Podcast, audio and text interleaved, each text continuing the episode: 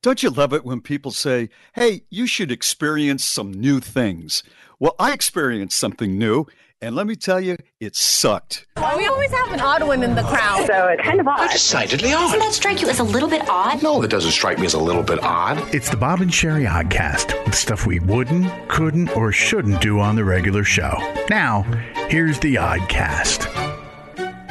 I love the animals that we have in the house, and uh, it's just Mary and me. And I thought because you know Hampton, her son, is away at school, that it's going to be just just really kind of easy living, just uh, lovely. The two of us having a cocktail every night and watching TV, despite all of the stuff that's going on, that we would we'd have some relaxing time together. And then we started to notice that the dog was scratching a lot. Finn was, was scratching a lot. And we went, what is going on with this? And so we took him to a vet, and the vet said, well, it's probably allergies. So we got some allergy pills, and every day he'd have to open his mouth, which he's a great dog, and and we drop it in, and sometimes he'd swallow it right away, but sometimes not. He would hide it in his gum, or we'd find it in his little mustache, and then we'd have to go and do that again. And it, it was just nothing I looked forward to. And then we noticed My noticed aunt that Rosemary had that same problem. hiding it in her mustache. Yeah. Um, then we started to notice that um, he's scratching a lot still with uh, with this uh, allergy medicine. He's still scratching a lot. And then we noticed that the cat was scratching quite a bit. So Mary uh, is sitting there one night and she said, I just found a flea on Kiki. I went, a flea? Goes, yeah. And then she got a flea comb and she started finding fleas. And then she went over to uh, Finn, started finding fleas. And then we started looking around the house closely and come to find out we had a flea infestation. So, have you ever dealt with that? Yeah, I told I think I told you guys we rented a house while Kev was building the house we live in. Oh, And a nest of possums took uh, refuge from the winter in the crawl space and we had to we had to take the, the pets to the vet to be professionally fumigated and then the entire house had to be flea bombed and we had to after the pets got treated we took all of the pets and me and kevin and olivia and Karamia checked into the residence inn and we all shared a room together including a litter box oh what a nightmare Isn't So, it yeah. awful? I've ne- I've never I never no no we've gotten rid of them. Let me just you know spoiler alert we've gotten rid of them, but it I've never experienced that before, and it was so aggravating. The different stages. It's like you you you say to yourself, well, what do I need to do? So you go out to the PetSmart and you say, uh, I got these fleas for the cat and the dog. Oh, well, just put this on the back of their neck. Yeah, that didn't work. So back out to the PetSmart I go. We got those collars. So I put the collars on both of them. Yeah, that didn't work either. So then we go again and we get this powder. Mary found some sort of flea powder and she's over there sprinkling it on all the rugs and all the carpeting throughout. And then it has to it has to stay there. And then we looked online, says you got to vacuum every maybe twice a day. So now we're vacuuming in the house constantly. And I walked into this to the uh, the bunk room where I when broadcast from, and the powder one morning I could barely breathe. The powder was because it's a small room. It's a small room. And still we had the fleas. And now the dog is all upset and he's in the back seat because we're taking the dog to the vet. Uh, my blood pressure is through the roof driving over there. And so I, I get out of the car and I go up and there's the sign. Uh, they're not allowing anybody to come in. So call them. Well, I forgot my uh, my cell phone, so I have to get Mary's cell phone, but I can't open it, and she's holding the uh, dog. So I said, "Put your face out here. Do the face thing." She puts her face in it, opens it up, and I call it right. And then they come out, and I went, "Oh, this is." I said to the to the technician, wonderful young woman, I said, "This is going to be the worst day that you're going to have all year long." She said, "Why?" I said, "This cat is like a mountain lion, and it's so pissed off right now." She said, "Got to get a dog." I said, "Yeah, he's going to be easy." She said, "Let's let's deal with the dog first. She takes the dog in, takes Finn in, and the doctor is going to look at Finn. And then she says, "Let me get the cat." I went, "Oh." The door opens, Mary goes, I'm telling you, this is not going to be good. She's going to sink right into you. And the woman said, No, she's not. And she takes the cat, and this cat, who is just doesn't like people, looks up at her and starts purring. And the woman walks away and takes her right inside and then comes out with her one time. She said, We're not done with her yet, but I just love holding this cat. Uh, and the cat is digging it. The cat has already got a shot in her ass, and she's still liking this woman. I can't believe this. More of the best of the Bob and Sheri Oddcast coming up. Now back to the Bob and Sheri Oddcast. Cats are a little bit like Putin, um, Vladimir Putin. I mean, not you know slang for anything else. they Yeah, right. Yeah, right. Yeah. they I was will confused. bully and intimidate until they're confronted with someone that will fire nukes at them, like an experienced vet tech, and then Yeah, then she- they're yeah. pussycats. She and, and this was not a person that was trying to intimidate the cat, um, but she just had this this um, presence that the cat was comfortable with. So anyway, to make a long story short, we we got rid of the fleas finally. I mean, it took like two weeks, and and I I'm telling you, I probably spent six hundred dollars on on all of these different things, and then we found out that Finn has allergies and he has to have a shot a month right now too. So that was another hundred dollars, and um, I just never thought that after Hampton left, I I would be confronting something like this. And my question to you is, when does my life get really easy? It doesn't. It doesn't. And I'll tell you why. Because I live with a man who says similar things. And here's the deal you thought you were going to get regular sex and some home cooking. And what you got is fleas and bills and chaos. And we call that Mhm. marriage. Yeah. We just call that marriage. Yeah. Now I get those other two things, but uh, they, they, you pay a price. It is. You pay a price. n- It is not going to be getting easier. Um, and in fact, you should be glad that. I mean, not what just happened happened, but what is your life but a collection of episodes and stories? And if nothing ever happens, you don't ever have any stories, right? Will you shut up? Please shut up. I don't. I don't want these stories. This is what I tell Kevin when he's like, I'll catch him sometimes just kind of standing and looking off into the distance and mumbling to himself. And if you get close, you'll hear him saying things like, I, I was going to live on a boat. I, I just, You know what How'd my version here? of that was? My version of that was she's she's spread and God love her, she did a great job. She spread this white um, flea dust all over the place, and um, I'm vacuuming it up in the room that I'm sitting in here, and I noticed that the flea dust has got in the crevices of the bunk beds. So I am on my hands and knees underneath the table that holds the printer, cleaning flea dust with um, Q-tips and she walks in and i look up at her and she smiled and she said you never saw yourself doing this before you met us did you said, No. when you marry a woman with some kids and some critters, Yeah. this is how it goes for you. Uh, You know, yeah. I I, uh, I had called Mary the other night. Gosh, I guess it was about maybe four or five nights ago. I called her and she to get a recipe from her, and she answered and she and I said, "Hey, how's it going?" And she goes, "Oh, it's going good. I mean, I've got fleas. Well, not me exactly, but that's just the kind of you just wake up one day and you're a person who's infested, and that's just the reality." and that and that you're right you're exactly right and then i said i've had enough of this i'm going to get some of those flea bomb things so i got one flea bomb thing for the uh, garage because she said i don't want those flea bombs you know i had a health scare a year ago i don't want that stuff in my house And I said, her. but but the flea bombs really work. I know they and I asked the vet, do they work? They said, "Oh, they work great." I had to wait until she was going away for a couple of days before I could set them off.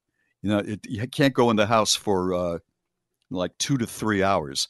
I mean, this was like a major endeavor to get to get rid of. It well- took days.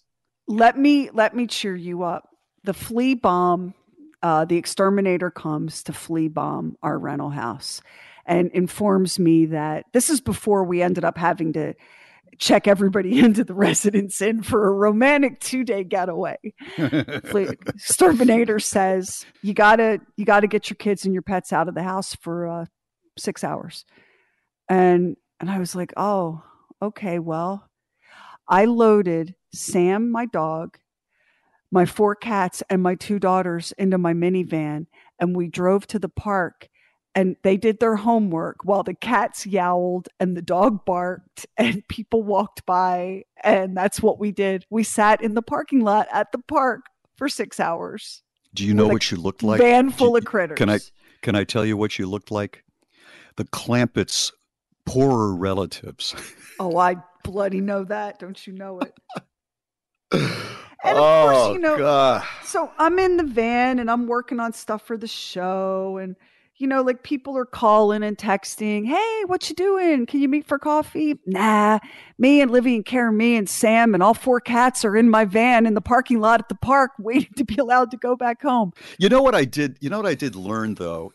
I borrow trouble, as you know, so much. I, I mean, I really do. It, uh, somebody once called me a nervous Nelly, and that really offended me because it's not the most masculine thing you could be called but I will look for what could go wrong. And I just saw that trip to that vet with those two animals as just being miserable. But you know what? It wasn't because those people were so professional. So I borrowed trouble for no reason.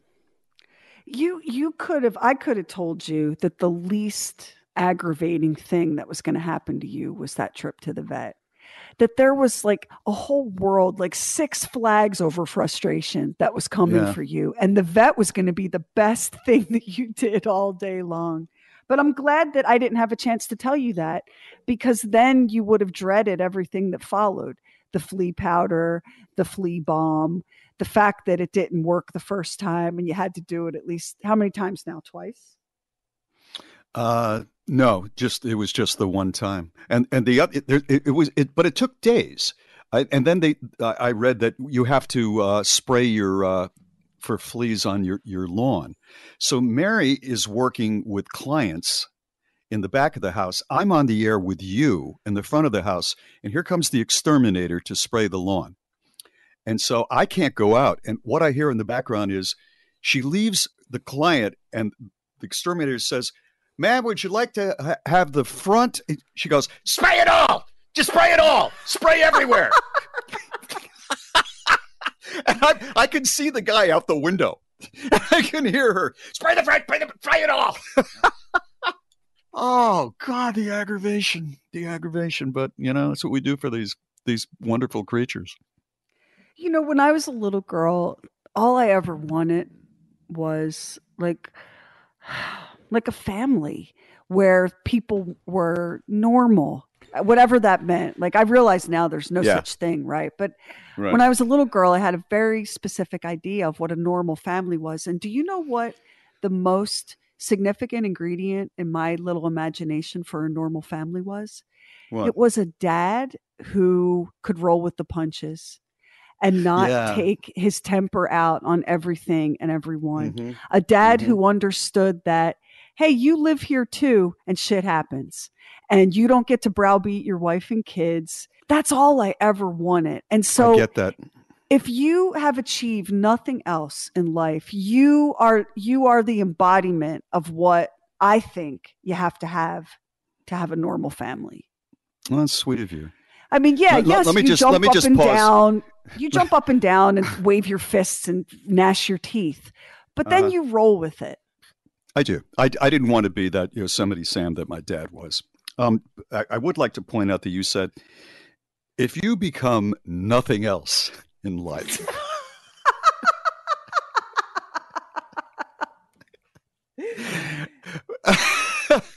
to me, that's uh, the most important thing. Like, uh, I'm not interested.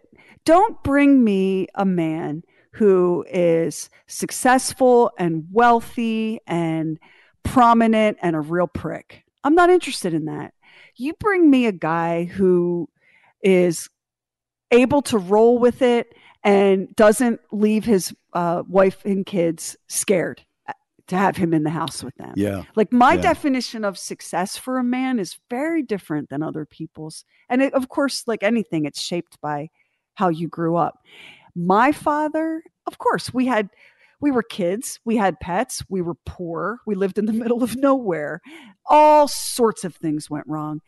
And my father acted like all of that was my mother's fault or our fault and certainly it was not his obligation to pitch in on the the mending the fixing the cleaning the rebuilding the problem solving he just mm-hmm. was this this big baby victim of grievance and irritation Yeah. and so, like, when men act like that, and I'm sure women do too, but for this, we're talking about men here.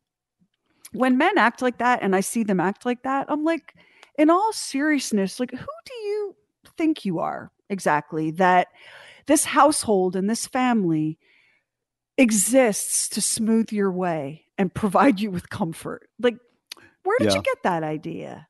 I know it's interesting, and you put it very well. And I bet people listening, a bunch of them had their heads nodding when you said you just wanted to have a father that was calm and um, dependable, and didn't need life to be absolutely a, a silk highway.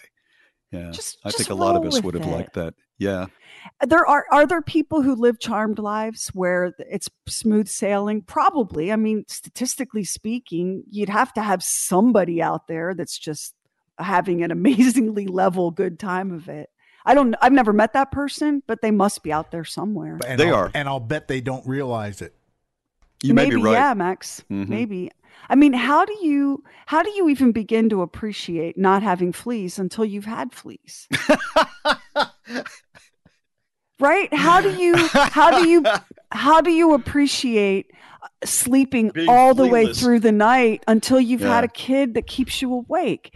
How do you appreciate feeling amazing if you've never ever ever been sick? Yeah. right? So yeah these people probably exist. They are not us bob and and i don't think they're going to be us. And part of the reason they're not going to be us is because we have something in common and it's a terrible thing the two of us if everything's going good. Everything's going great. Why is what's wrong now? You know everything going great is wrong because it doesn't seem like it's your life you know? There has to it's be so some unfamiliar sort of turmoil. yeah. Yeah yeah but would you would you really i mean part of and uh, maybe this is a caretaker mentality but for me like i love to take care of people and i love to take care of my critters. Like i like to take care of things. I like to feed people and i like to fuss over them and tend to them. If if you took all the fleas and stomach flus and hairballs with the cats and if you took all that away from me look what else you would take. You would take the joy that I have in tending to and fussing over. yeah you not everybody wants to do that not everybody wants to serve No. like that Sheri i mean you you are really i don't want to say in the extreme but you're very unusual that you can harbor that many people But that but I love that it gives me it makes me Yeah. happy. And i think And it's part could- of you you could argue that it's well that's a pathology. Okay, yeah, whatever. I mean maybe it's too late if it is. What am I going to do? Get a lobotomy? But if if you're if if no one needs if no one needs me then i don't have the joy of taking care of them.